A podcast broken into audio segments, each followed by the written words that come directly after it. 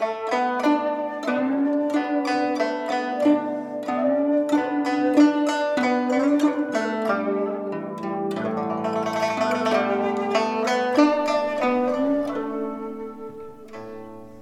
các bạn tiếp tục theo dõi bộ truyện Đại đường nữ pháp y của tác giả Tụ Đường, người đọc Vi Miêu.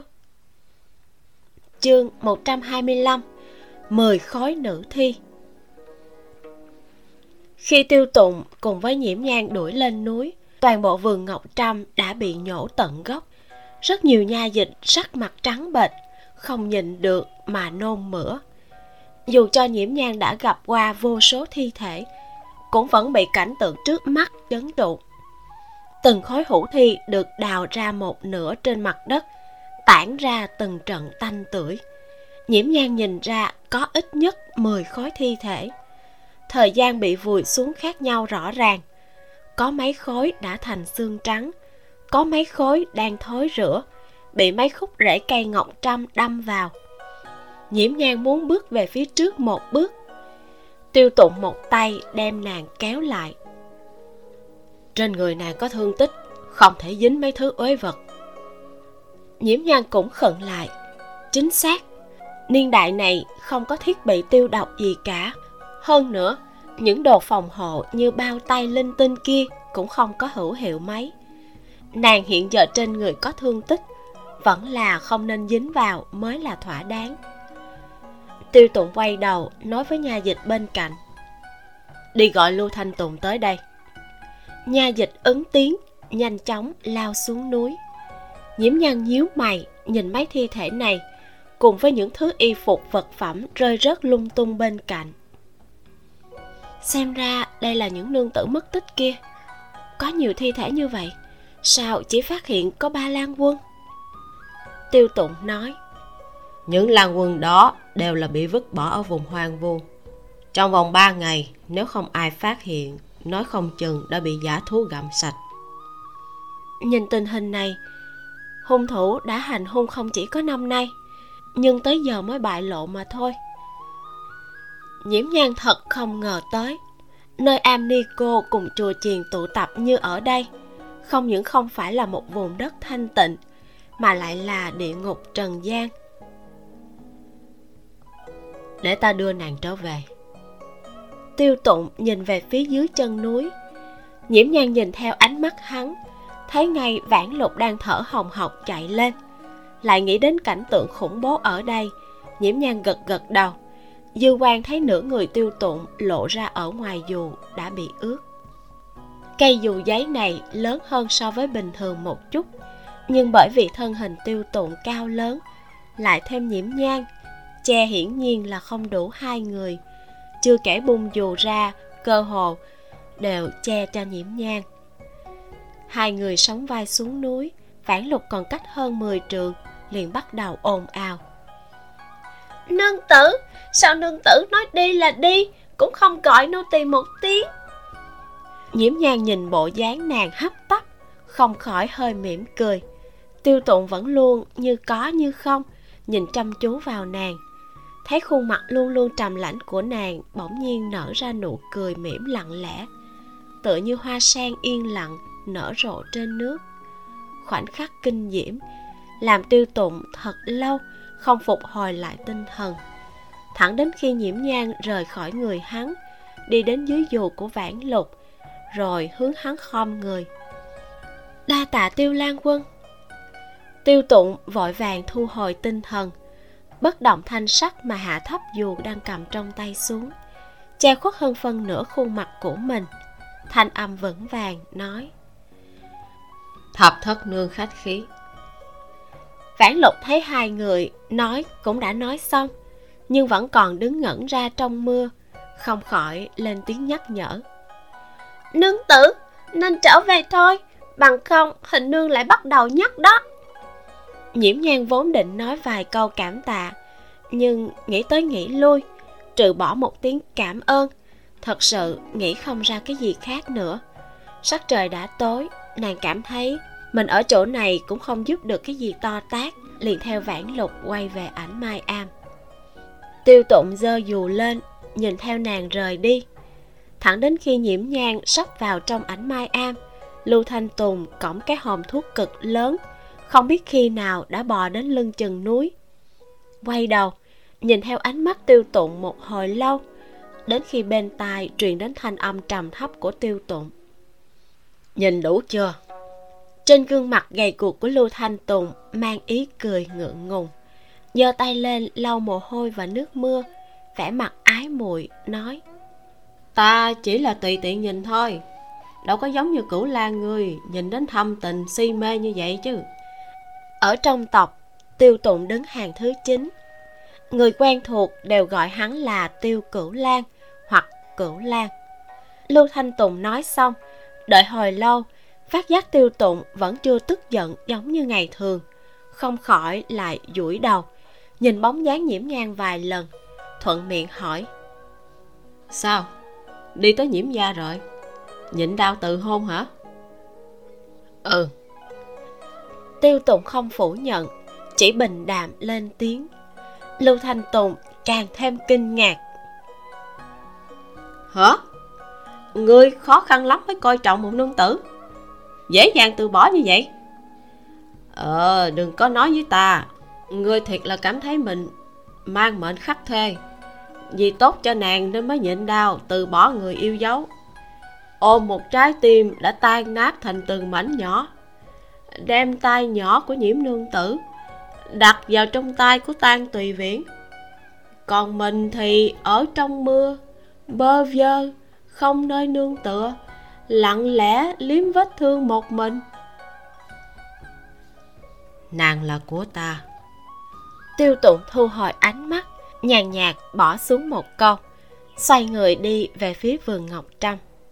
Lưu thanh tùng cõng cái hòm thuốc to bự bước một bước run rẩy ba bước mà chạy chậm theo bác quái nói. Ơi cửu lan cửu lan ngươi nói coi ngươi là định khổ tình ngược luyến tàn tâm kích thích niềm thương cảm của nhiễm nương tử hay là cường thủ hào đoạt đem người đoạt về nhà rồi từ từ dạy dỗ hay là bá đạo cùng với nhu tình đều thi triển để nhiễm nương tử cảm thụ đầy đủ mị lực nam nhân của ngươi. Tiêu tụng xoay người lại lãnh đạm nói đi nghiệm thi đi. Lưu thanh tùng trong chớp mắt nhìn thấy mấy thi thể trước mắt bị hù đến nhảy dựng.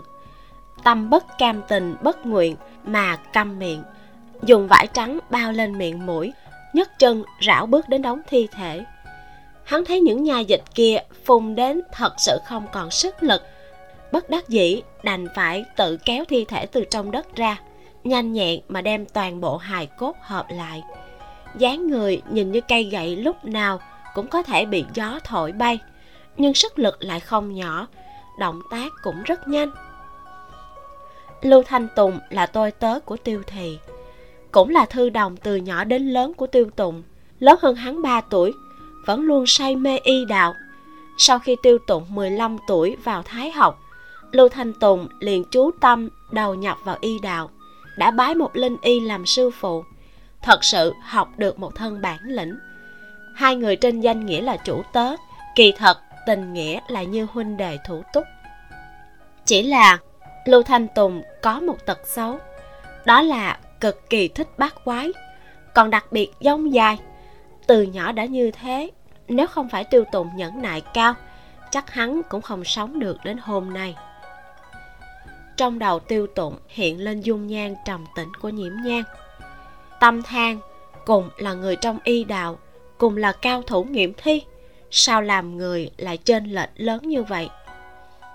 Dưới ánh mắt chăm chú của một đám người đầy mặt sợ hãi, lưu thanh tùng đem thi thể xếp hết lên mấy tấm vải trắng đã trải tốt lên những tấm ván gỗ. Chờ sửa sang lại toàn bộ xong, ngay cả tiêu tụng đã nhìn quan đại án cũng không khỏi hút một ngụm khí lạnh. Mười khối thi thể. Nếu dựa theo suy đoán các nàng đều là những nương tử cùng người khác tư bôn.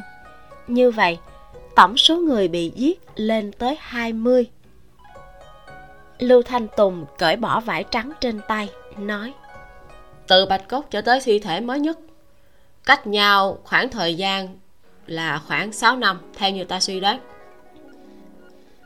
Ngày mưa trời tối rất sớm. Lúc này sắc trời đã mờ mờ dưới tình huống này, kiểm tra cái gì cũng không ra.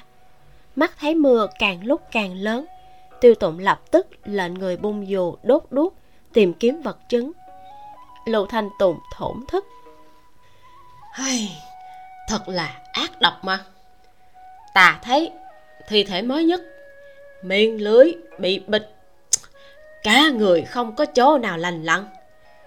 Tuy đã hư thối khá nhiều, nhưng có thể tưởng tượng là ban đầu đã chịu rất là nhiều tổn thương. Hình như là lúc sống bị người ta đánh chết. Hung thủ thật không phải là tịnh viên.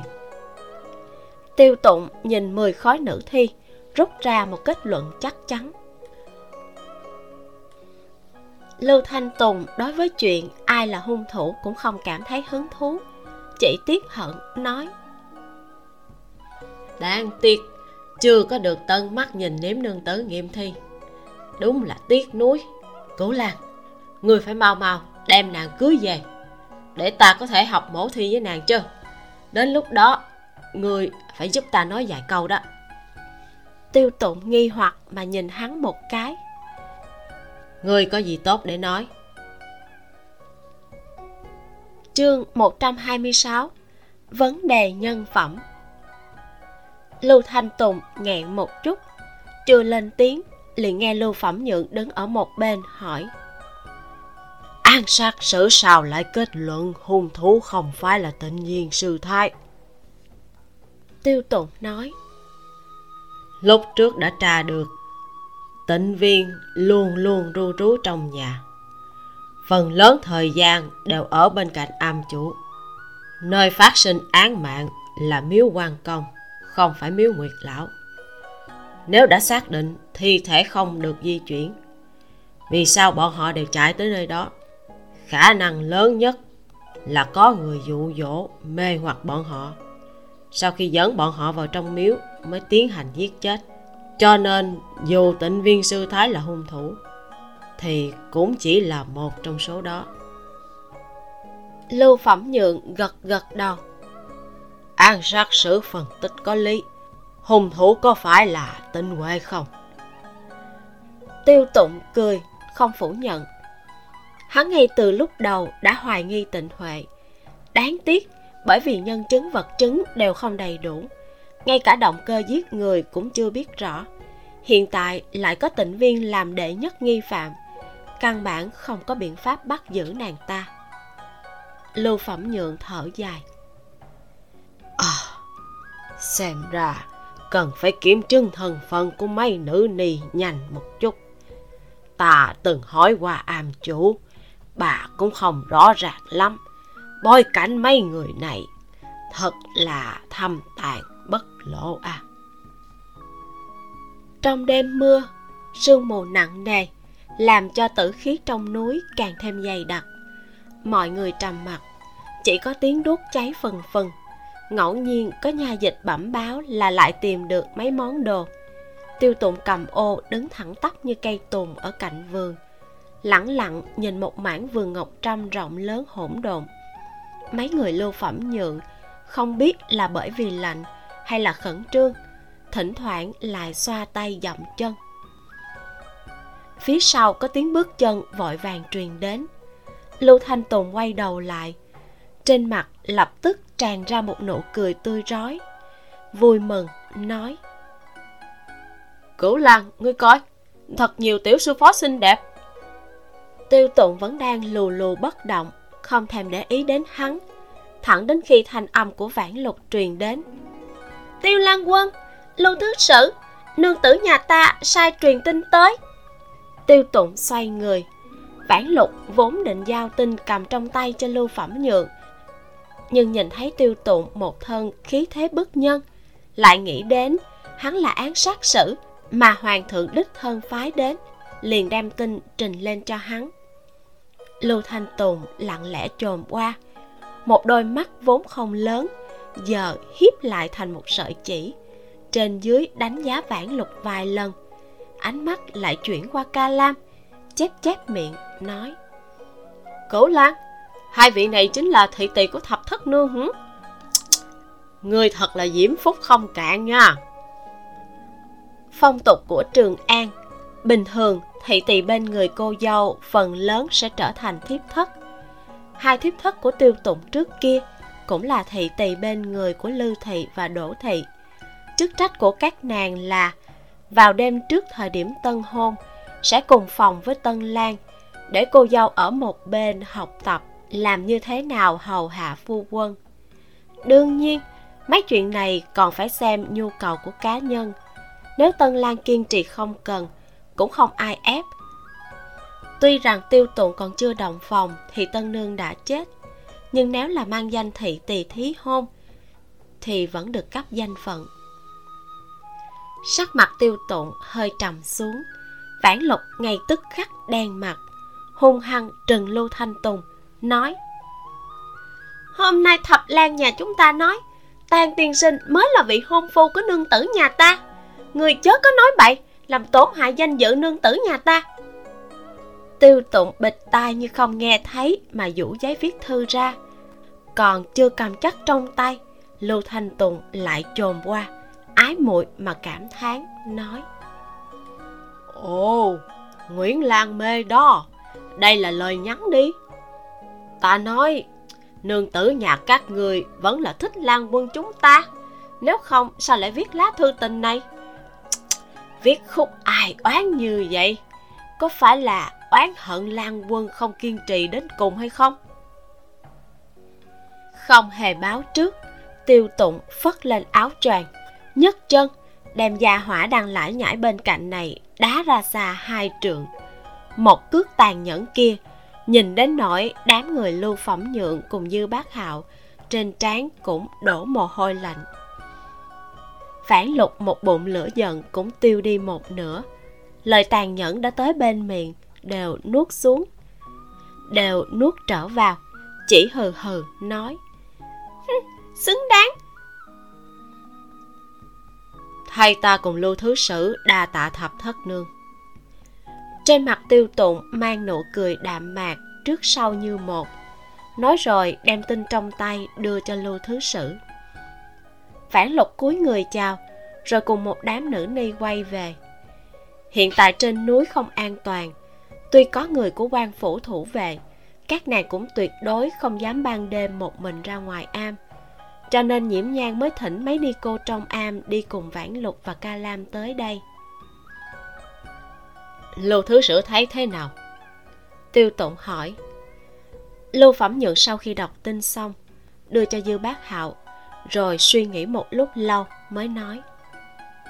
Nguyễn lan mê chính là kể về lưu thần và nguyễn triệu.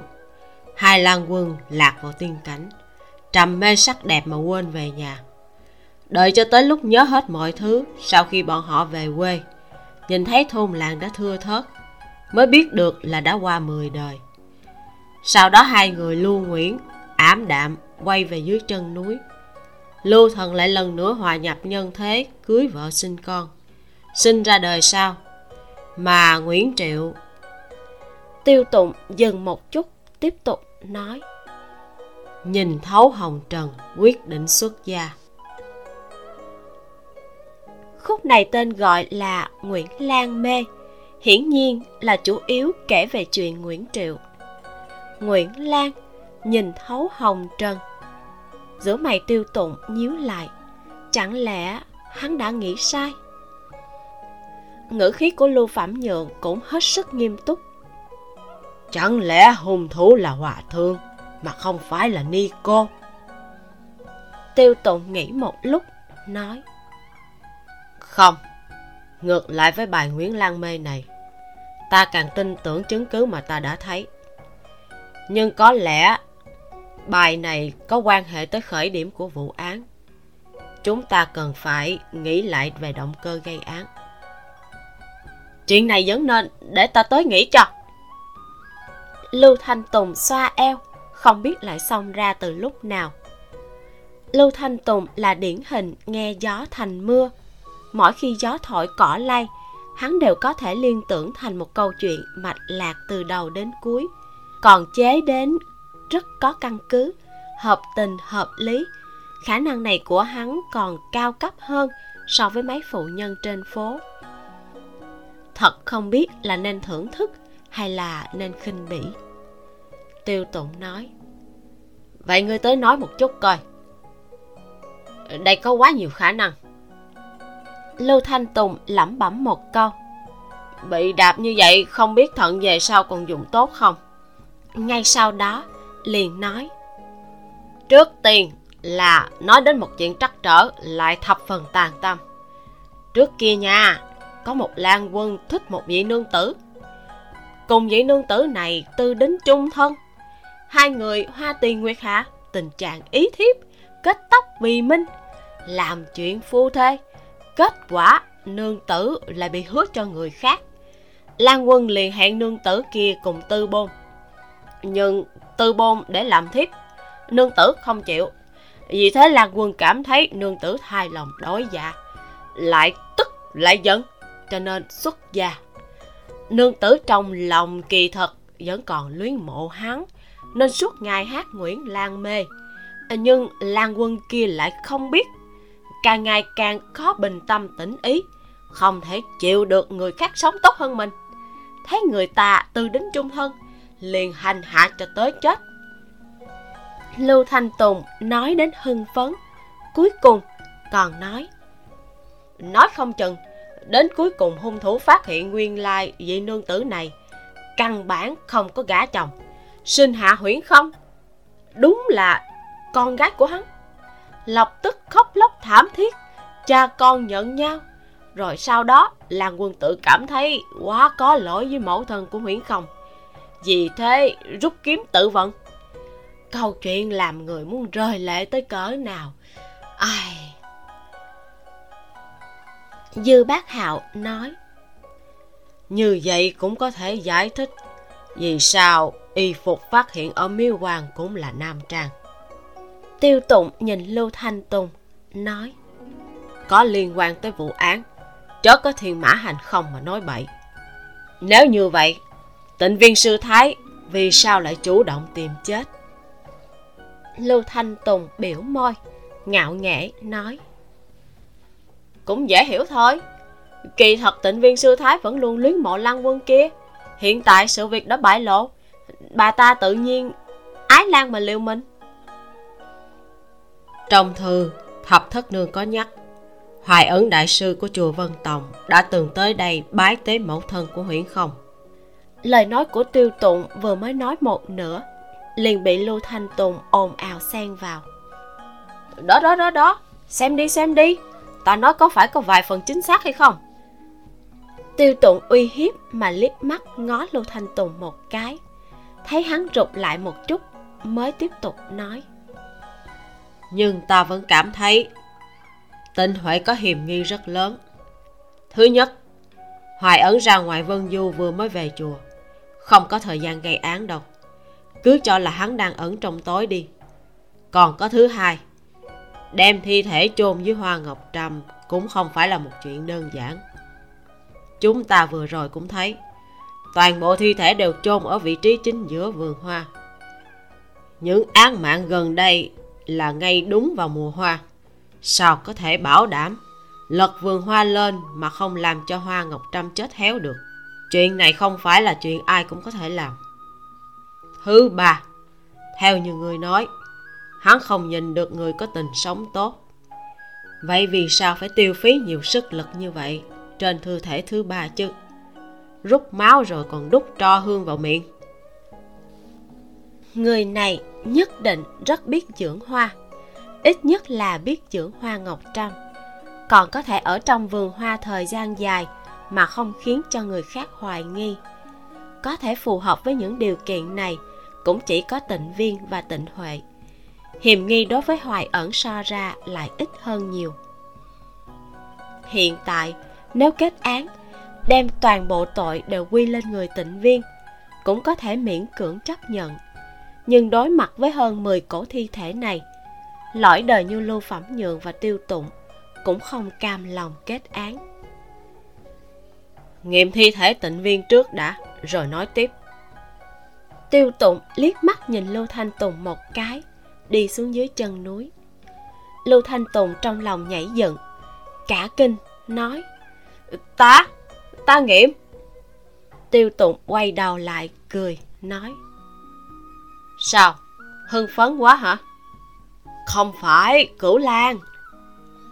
Lưu thanh tùng kéo theo cái thùng thuốc chạy xuống chân núi eo hắn đau đến nhe răng nhếch miệng. Cửu lan à nghe ta nói cái lão thái thái thành kính tin phật. Bà ấy nơi nơi đều có tai mắt hả? Nếu bị bà ấy biết bà ấy sẽ băm tay của ta luôn đó. Ta làm thư đồng 9 năm ăn đá ăn đánh hơn 10 năm không có công lao thì cũng có khổ lao chứ. Người không thể tá mai giết lừa. Qua cầu rút gián dắt chanh bỏ vỏ. Thỏ chết thì đem chó đi nấu. Ăn đá ăn đánh là ngươi tự tìm. Tá mai giết lừa hả? Nói đúng lắm. Nhưng tự mắng chính mình thì cũng đừng có gom cả ta vô. Ai là thỏ? Ai là chó? Tiêu tụng chân không ngừng nghỉ cũng không quay đầu lại nói chỉ có một chuyện ngươi nói đúng. Ta chính là loại người thích tá mai giết lừa đó. Tiêu tụng bước đi như bay. Lưu thanh tùng xoa eo thở hồng hộc mà theo phía sau. Ngày mưa đường trơn đường núi khó đi. Lưu thanh tùng nhìn tướng đi có vẻ đặc biệt ra sức. Nhưng lưu phẩm nhượng vẫn luôn chậm rãi đi theo phía sau hắn. Lưu y sinh án sát xử mới vừa rồi giống như đang nói. Người nếu là không sợ hắn đem người tống cổ về nhà, thì cứ việc nghỉ ngơi. Lưu phẩm nhượng đi đến bên cạnh lưu thanh tùng, hảo tâm nhắc nhở. Lưu thanh tùng khẽ cắn môi, nhìn một nhà dịch thân thể khỏe mạnh, giúp lưu phẩm nhượng cầm ô. Hai người nghênh ngang đi xuống núi, không khỏi nhỏ giọng mắng. Lão bất tử! Tìm một nha dịch giúp ta mang thùng thuốc thì sẽ chết sao? Nhưng mắng xong, vẫn phải tự mình kéo cái thùng từng bước một xuống núi. Mưa đêm rơi lất phất, bên này đang đau khổ đến lợi hại. Trong ảnh mai am, phòng nhiễm nhang lại đặt cái bếp nhỏ bằng đất nung. Ca lam nấu canh gừng, cả gian phòng đều tràn ngập hương gừng nồng đậm. Nhiễm nhang vừa mới tắm gội xong dựa vào ghế cong, đọc y thư. Phán lục dùng khăn vải giúp nàng lau khô tóc. Đều là y sinh, đều là cao thủ nghiệm thi. Tình cảnh lại khác biệt một trời một vực như vậy. Không thể nói đồng nhân bất đồng mệnh, mà đây là vấn đề về nhân phẩm. Chương 127 bí mật đi ra ngoài hình nương cùng với tiểu mãn đang bận rộn dùng bản tử che kín cửa sổ đằng sau. Đóng bảy tám lớp rồi, nhưng hình nương vẫn cảm thấy không an tâm. Lại kiểm tra toàn bộ xó xỉnh trong nhà. Cuối cùng, cả cửa sổ phía trước cũng lắp kính. Cho đến khi chỉ còn lại có cửa chính, hình nương mới hơi nhẹ nhàng thở ra. Đêm nay để ca làm và vãn lục cùng ngủ ở đây đi nương tử cũng không thể tùy hứng. Trước đây không thích có người hầu hạ thì thôi. Bây giờ, nơi này nguy hiểm như vậy, cần phải cẩn thận. Nhiễm nhan dương mắt nhìn bà, cười cười, nói, được. Vãn lục lẩm bẩm, cũng không biết khi nào mới có thể về chủ trạch nữa cứ bị ném ở ngoài vùng hoang vu giả ngoại như vậy, sao sống tốt được chứ? Hình nương trừng mắt nhìn nàng một cái. Ra hiệu, nàng không cần gợi lên chuyện làm cho nương tử thương tâm. Cà làm nấu xong canh gừng mang tới. Bởi vì quá nóng, nên đặt trước trên bàn. Nhiễm nhan buông y thư, bỗng nhiên hỏi. Ca lam, tiêu tụng từ hôn tan thần đột nhiên quay về trường an ngươi nghĩ về chuyện này như thế nào? Ca lam sửng sốt một chút, rồi lấy bút mực trên bàn mang tới, viết. Án sát sử là người giỏi về tâm kế tan tiên sinh mất tích rất có khả năng là hắn làm. Nhiễm nhan nhìn xong, gật đầu, nói, ta biết, chỉ là không hiểu. Hắn đã từ hôn, nhưng vẫn cố ý để ta cùng tan thần liên lụy là vì sao chứ? Cà làm mím môi, cười, viết. Nương tử là người trong cuộc, đương nhiên không nhìn ra. Án sát sử làm như vậy, lan quân liền không thể tùy tiện đem ngài hứa cho người khác. Nếu không, sẽ đắc tội với thôi thị. Tiêu tụng làm như vậy, thứ nhất là để nhiễm thị sẽ không bạc đãi nhiễm nhang thứ hai là hiện tại tuy rằng chưa đính hôn nhưng tan thần tự mình tới cửa đề qua. Hắn chỉ là có chuyện phải rời đi, cũng chưa nói là ngưng hẳn nghị thân. Nếu nhiễm thị đem nhiễm nhang hứa cho người khác. Lúc sau, tan thần tìm trở về. Chẳng phải là đắc tội thôi thị sao? Thứ ba, tộc lão nhiễm thị tuyệt đối sẽ không buông tha chuyện hôn nhân này. Còn có thứ tư, thứ năm hay không? Thì chỉ có chính bản thân tiêu tụng mới biết cách làm này rất thỏa đáng. Có điều, hắn làm như vậy động cơ là cái gì?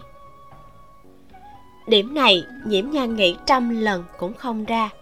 Chỉ cảm thấy tiêu tụng không có khả năng vô duyên vô cớ mà giúp nàng như vậy.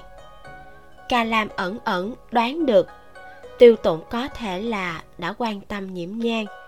Chỉ là nàng không hiểu tiêu tụng vì sao lại từ bỏ. Vốn dĩ khi hai nhà cùng nhau cầu thân phần thắng của hắn vẫn lớn hơn nhiều. Nương tử hôm nay lưu thị có tới đây thăm nương tử nhưng mà nương tử không có ở đây. Lão nô liền để nàng về trước.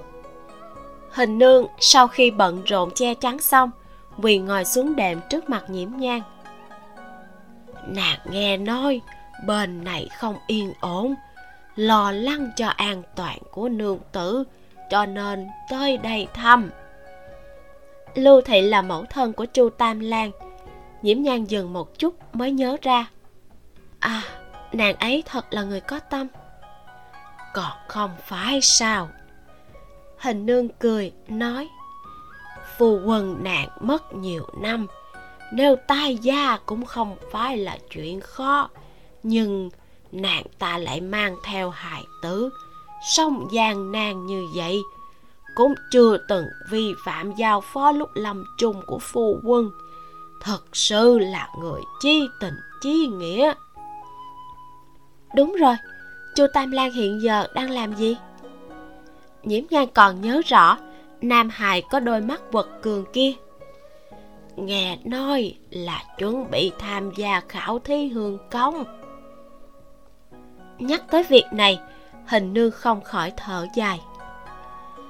Ai hương công lần này danh ngạch hữu hạn, hơn nữa cũng đều để cho những nhà có của cái chim. Chu tam làng, khảo hường công rất khó có ngại xuất đầu à. Con đường tham gia khoa cử chỉ có ba cái. Một là sinh đồ xuất thân từ trường học hai là hương cống, được tiến cử thông qua khảo thí tuyển chọn ở châu huyện ba là hoàng đế tự mình lựa chọn thí sinh chế cử. Trên thực tế, nơi chủ yếu phát ra thí sinh chỉ có hai cái, là sinh đồ cùng hương cống.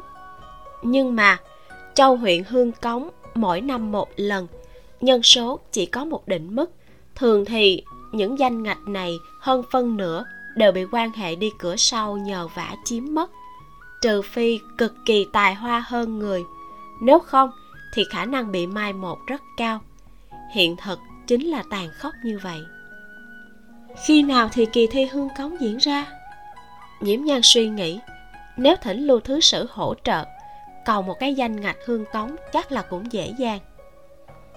Hình nương suy nghĩ một chút, nói kỳ thi hương công là vào mùa thu. Hắn là nhanh thôi, ước chừng cũng mấy ngày nữa là tới rồi. Ừ nhiễm nhan tay gác ở tay vịnh của ghế công, cỏ vài cái. Nếu chu tam lan thật sự là tài năng có thể đào tạo, nếu thành tích kỳ thi mùa thu không tồi, nhiễm nhan cũng không phải là người cổ hủ. Không ngại đi cửa sau giúp hắn một chút chắc lưu thị cũng nhìn rõ điều này, cho nên mới tận tâm đối với nàng như thế. Ngụy thị sao rồi? Nhiễm nhan vẫn không quên. Ngụy thị từng dặn dò mình nhặt xác cho nàng, cho nên vẫn luôn nhờ hình nương lưu ý việc này. Chú thích, ngụy thị là mẹ của kỹ nữ thúy my, đã từng xuất hiện trong vụ án của ân vãn vãn trước đây ngụy thị tội danh nặng nhất bất quá là lưu đày. Hiện tại công văn đưa đến hình bộ còn chưa phê xuống dưới, nhưng trong lòng nàng, có lẽ đã quyết tâm muốn chết mới có thể phó thác nhiễm nhan như vậy. Gặp lại con gái ruột lại không thể nhận nhau, đến khi nhận được thì đã thiên nhân vĩnh cách. Thúy mi cũng là vì ngụy nương mới có thể chịu bức ép, đi lên con đường không quay đầu lại được trong lòng ngụy nương, chỉ sợ vĩnh viễn khó có thể nguôi ngoai. Bị phan lưu đày hiện tại còn đang đợi hình bộ xét duyệt. Hiện giờ, tiêu thị lan đang ở tô châu, chỉ sợ là kết quả rất nhanh sẽ có. Nhiễm nhan gật đầu. Nương tử, huyễn không tới tiểu mãn vào báo. Nhiễm nhan rất có hảo cảm với huyễn không ngây thơ đáng yêu này cũng rất đau lòng cho nàng. Nghe nói nàng tới không khỏi hơi hơi mỉm cười. Cho nàng ấy vào đi. Chỉ trong chốc lát tiểu mãn liền dẫn huyễn không biểu tình hoảng loạn vào trong phòng. Trư Vũ đang đuổi theo người cháu. Huyễn không bước nhanh vào Vừa nhìn thấy nhiễm nhàn liền lập tức nói, Ta sợ quá. Nhiễm nhàn giật mình, Cầm tay nàng, nhẹ giọng nói, Nơi này có nhiều người, Đừng sợ, Nói với ta đến tục cùng là có chuyện gì? Huyễn không mấy ngày nay Vì nhìn thấy tình hình quỷ dị Ở một phần của mẫu thân, Có chút kinh sợ, mỗi đêm ngủ rất nông, rất dễ dàng bị bừng tỉnh. Đêm nay ta nghe thấy tiếng bước chân, liền đem đầu che ở trong chăn. Có người đứng bên giường ta rất lâu, ta sợ tới mức không dám thở. Sau đó, hắn bỏ đi, ta thấy sư phụ từ trong gian trong chạy ra, đuổi theo sau người nọ. Sư phụ, có thể bị gì không? Ta có cần báo quan không?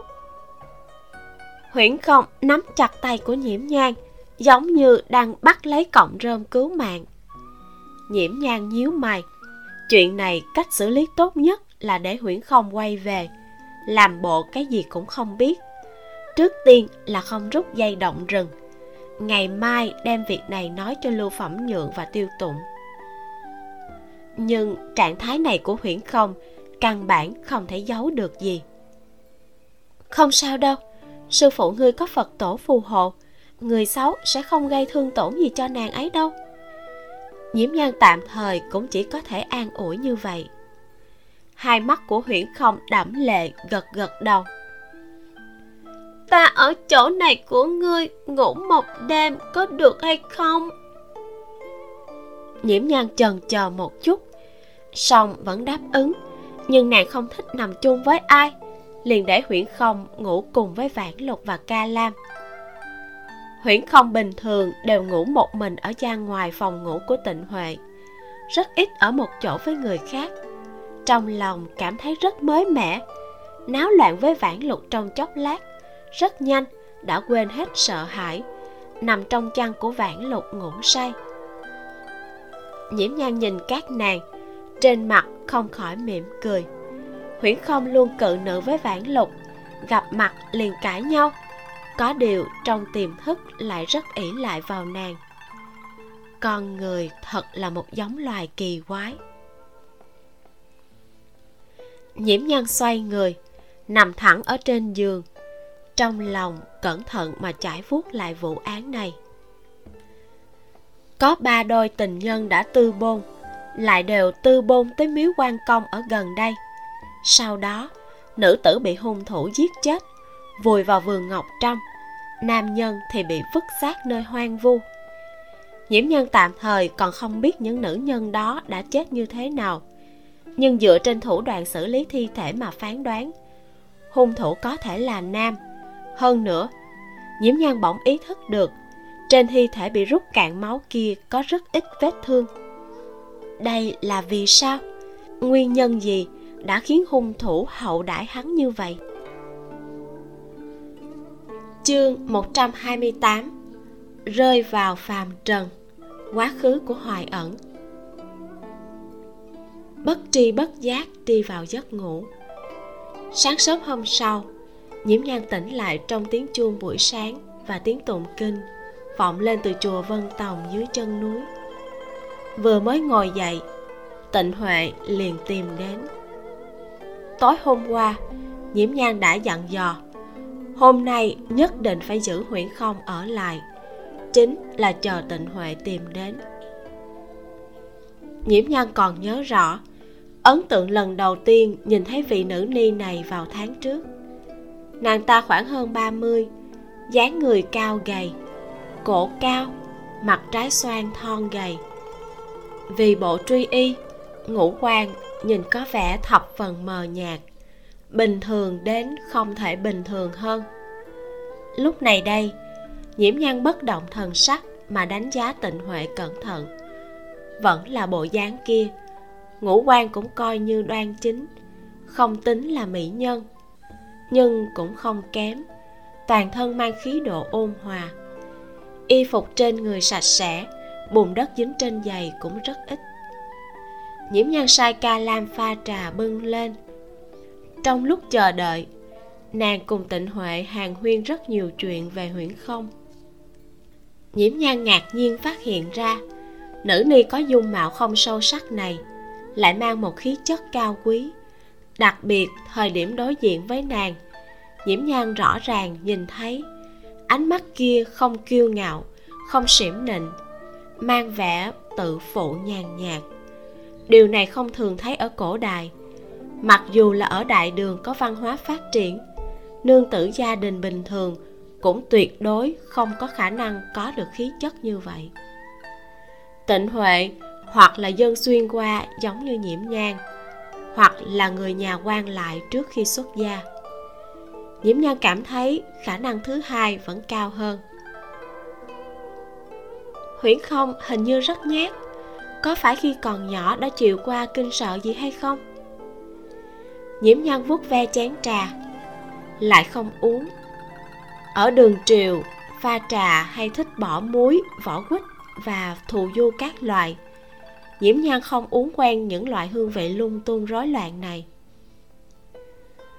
Tịnh huệ một tay phải nhẹ cổ tay áo, một tay khác nâng chén trà lên, nhẹ nhàng nhấp một ngụm, buông chén trà xuống mới đáp. Lúc ta tìm thấy nó nó đang lưu lạc đầu đường. Chắc là trước đó đã chịu qua không ít kinh sợ. Chắc là đã bị cảnh tượng trong mộ mẫu thân của nàng hai ngày trước dọa sợ rồi. Bây giờ nó ở chung với vãn lục rất tốt, không bằng để cho các nàng chơi với nhau mấy ngày. Nói không chừng có thể giảm bớt sợ hãi. Nhiễm nhan đưa mắt nhìn ra ngoài. Huyễn không đang xoa cái đầu trơn bóng nhìn vãn lục đang mặc ủ mày trâu chép y thư. Thỉnh thoảng chế nhạo vài câu. Làm cho vãn lục sắp hết nhịn nổi mà phát hỏa. Trong mắt tịnh huệ nhanh chóng hiện lên một tia không biết làm sao. Sau đó, tràn ngập vui vẻ cùng yêu thương. Như vậy cũng tốt. Đứa nhỏ này rất ít gặp người. Nó có thể có bạn bè, ta cũng thấy an tâm chỉ ngồi trong chốc lát, tịnh huệ liền đứng dậy cáo từ. Nàng đứng ở trong viện, dặn dò huyễn không dưới hành lang vài câu. Nhiễm nhan tinh tế quan sát cách hai người giao tiếp. Huyễn không đối đãi với tịnh huệ cực kỳ kính cẩn, như là rất tôn kính và sợ hãi, lại muốn cẩn thận lấy lòng. Hiển nhiên, tịnh huệ nhìn như ôn hòa này chắc là ngày thường, đối với huyễn không cũng không ôn nhu. Tịnh huệ rời đi không lâu. Sau khi nhiễm nhang dùng xong đồ ăn sáng, lập tức xuống núi tìm lưu phẩm nhượng. Một đống thi cốt làm người sợ hãi hôm qua kia, chắc là có thể cung cấp không ít manh mối. Sương mù trong núi còn chưa tan đi. Từ lưng chừng núi nhìn qua, chùa vân tòng được bao quanh trong một mảnh rừng màu hồng vàng chỉ có thể ẩn ẩn thấy được góc mái phi dương. Đi vào trong rừng, guốc gỗ đạp lên trên lớp lá rụng thật dày, mềm như bông, có chút trơn. Lá cây rừng bị nước mưa thấm lên, tỏa sáng lấp lánh. Một trận gió phất qua, rất nhiều giọt nước từ trên cây rơi xuống. Vãn lục vội vàng căng dù giúp nhiễm nhang, rào rào một trận, nước theo mặt dù trắng chảy xuống hai người vừa mới đứng lại trước cửa nhà dịch thủ vệ liền lên tiếng dò hỏi. Nương tử chính là nhiễm thập thất nương. Đúng vậy. Án sát sử nói nương tử sáng nay sẽ tới. Kêu nương tử trực tiếp đi đến thiền phòng của hai ấn đại sư. Nhiễm nhang ngẩn ra một chút mới nói. Đa tạ. Không dám. Nha dịch lui qua một bên để nhiễm nhang đi vào. Bên trong cánh cửa có một tiểu sa di đang chờ. Nghe thấy nha dịch nói, liền hướng nhiễm nhang xứ một câu phật hiệu. Nhiễm thiết chủ, mời đi theo tiểu tăng. Làm phiền.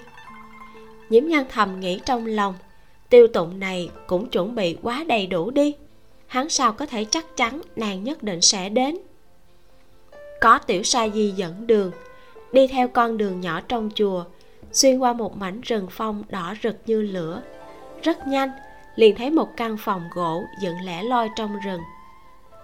Trước phòng, có một cây bạch quả to chừng hai người ôm. Trước hành lang, đặt một cái lu nước cao nửa người. Nước từ mái hiên ào ạt đổ vào trong lu.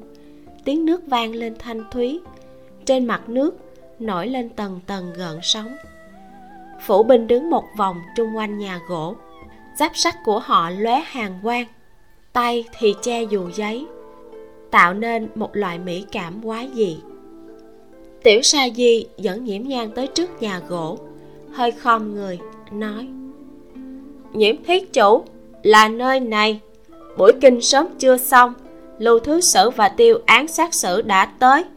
Thỉnh thiết chủ một mình đi vào. Nhiễm Nhan quay đầu lại dặn dò vãn lục theo tiểu sa di đi nơi khác chờ.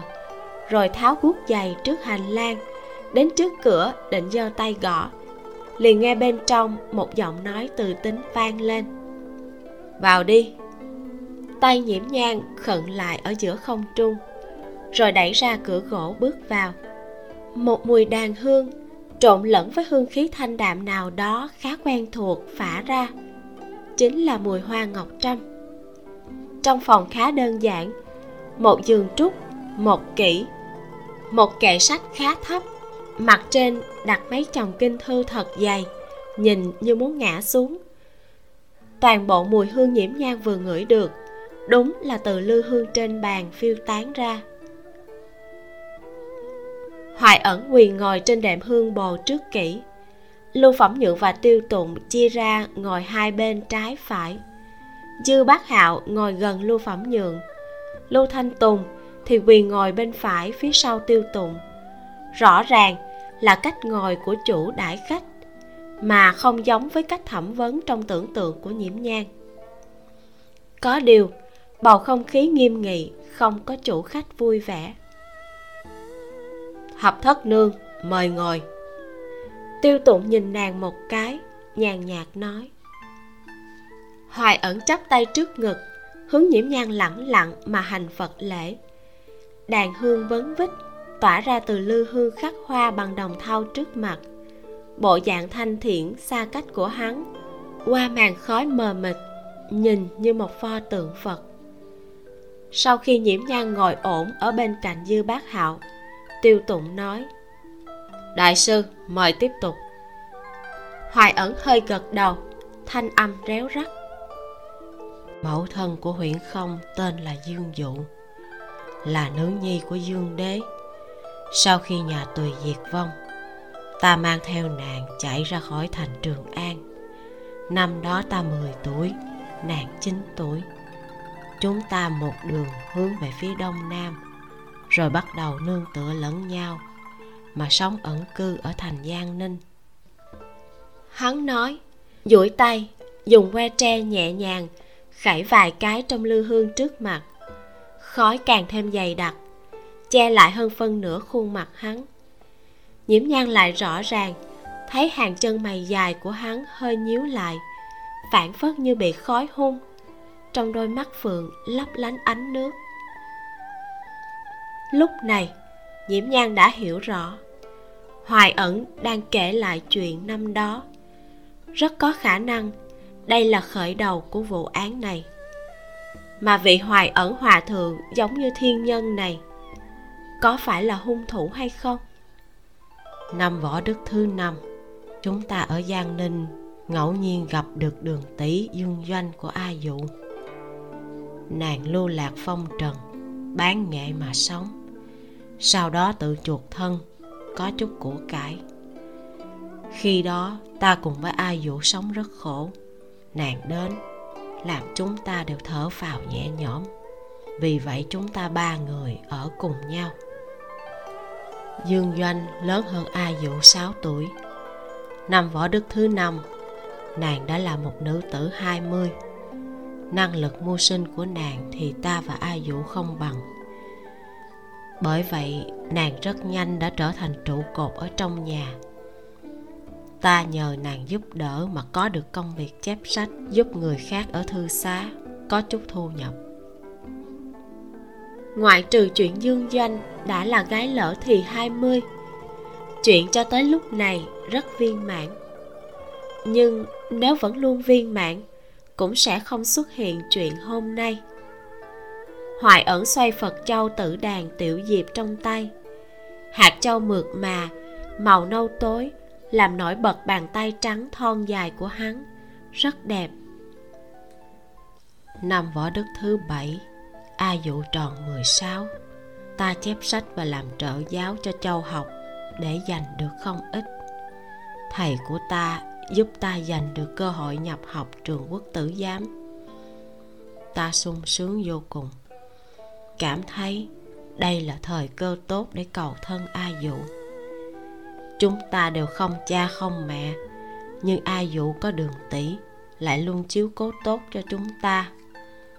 Dựa theo tục lệ, ta hẳn là nên xin phép tỷ tỷ của nàng.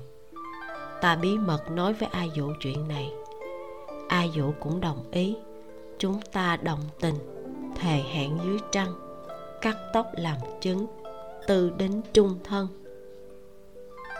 Trong lòng nhiễm nhang nhảy dựng thề hẹn dưới trăng, cắt tóc làm chứng. Tiêu tụng tiếp lời, các người dùng lụa cột hai nhúm tóc đã cắt xuống. Tóc của ngươi cột bằng lụa màu lam, tóc của dương dụ cột bằng lụa hồng. Mặt hoài ẩn thoáng kinh ngạc, môi mỏng hơi miếm lại, xem như đã xác nhận lời của tiêu tụng nói. Tinh thần của mấy người nhiễm nhang rung lên cảm thấy vụ án mưu sát này sắp được bày ra, hoàn chỉnh trước mắt họ. Lập tức lưu tâm hơn với những gì hoài ẩn nói. Sáng sớm ngày 8 tháng 6 năm võ đức thứ bảy, khi a dụ chải đầu cho ta, hỏi tại sao tóc ta lại bị mất đi một đoạn, ta tất nhiên là không biết. Hai ngày sau, nàng lại ép hỏi ta, vì sao? Sau khi cùng nàng tư đính chung thân còn lén đính ước với dương doanh, còn cắt tóc thề hẹn. Lúc ấy ta nghĩ không cần phải giải thích, bởi vì ta không làm, cũng không biết chuyện này, chỉ cho rằng không thẹn với lương tâm là được. Từng chuyện từng chuyện, hoài ẩn nhớ vô cùng rõ ràng. Dung nhan trước nay đạm mạc, rốt cuộc đã rơi vào hồng trần. Dù biểu tình kia vô cùng nhỏ nữ nhân là phải dỗ. Lưu thanh tùng không khỏi thở dài. Bằng vào tư lịch duyệt qua tình yêu nhân gian vô hạn của hắn, dự cảm đoạn ngược luyến tàn tâm sắp bắt đầu rồi. Bèn thổn thức trước một chút. Tay về phật châu của hoài ẩn hơi khựng lại, rồi tiếp tục động tác. A dụ vài lần ép hỏi không có kết quả, liền bắt đầu dần dần xa cách ta ta cũng bởi vì vậy mới đi tìm dương doanh. Hỏi nàng, đến tục cùng đã làm gì? Dương doanh lại nói, nàng trong lòng luyến mộ ta, vì thấy cầu xin a dụ, muốn cùng nàng chung chồng. Có thể vì vậy mà a dụ đã hiểu lầm. Ta tất nhiên là hiểu tính tình a dụ. Nàng tuyệt đối sẽ không đáp ứng thỉnh cầu như vậy cứ dằn co như vậy mấy ngày. Dương doanh lén nói với ta, sau khi nàng tỏ rõ lòng mình, nếu không có kết quả, lưu lại chỉ thêm phiền não. Vì thế muốn tới tô châu nhờ cậy cố nhân. Xin ta đưa nàng đi một đoạn đường. Ta nghĩ sau khi nàng đi, quan hệ của ta và a dụ có thể sẽ khôi phục như trước, cho nên ta đáp ứng nhưng ta lại sợ, để Ai dụ một mình ở giang ninh không an toàn, liền quyết định mang nàng theo. Dương doanh nói, việc này là nàng có lỗi với Ai dụ trước, cho nên muốn tự mình chào từ biệt Ai dụ. Ta liền gác xuống nghi vấn về chuyện tóc kia, đồng ý. Lưu thanh tùng vỗ đùi, tức giận, nói sau đó, a dụ nhất định là thương tâm muốn chết mà hỏi ngươi vì cái gì lại quyết định cùng dương doanh đi tô châu? Mà không nói cho nàng, có đúng không? Dương doanh này, thiệt là giỏi tâm kế. Hoài ẩn, nhàn nhạt mà nhìn hắn một cái. Lời của lưu thanh tùng cũng không khó lý giải. Dương doanh chỉ cần hàm hồ mà nói với dương dụ, ta cùng hắn chuẩn bị đi tô châu hắn không yên lòng ngươi, cho nên muốn mang ngươi theo. Ngươi có nguyện ý đi hay không? Dương dụ vẫn luôn hoài nghi bọn họ có tư tình. Tất nhiên, sẽ hiểu lầm bọn họ đã đến ước. Quyết định đi tô châu định cư, tiện thể mang nàng theo. Trong lòng nhất định sẽ có cảm giác bị phản bội. A dụ hỏi ta có phải sắp cùng dương doanh đi tô châu hay không? Ta chỉ đáp một câu. Đúng vậy.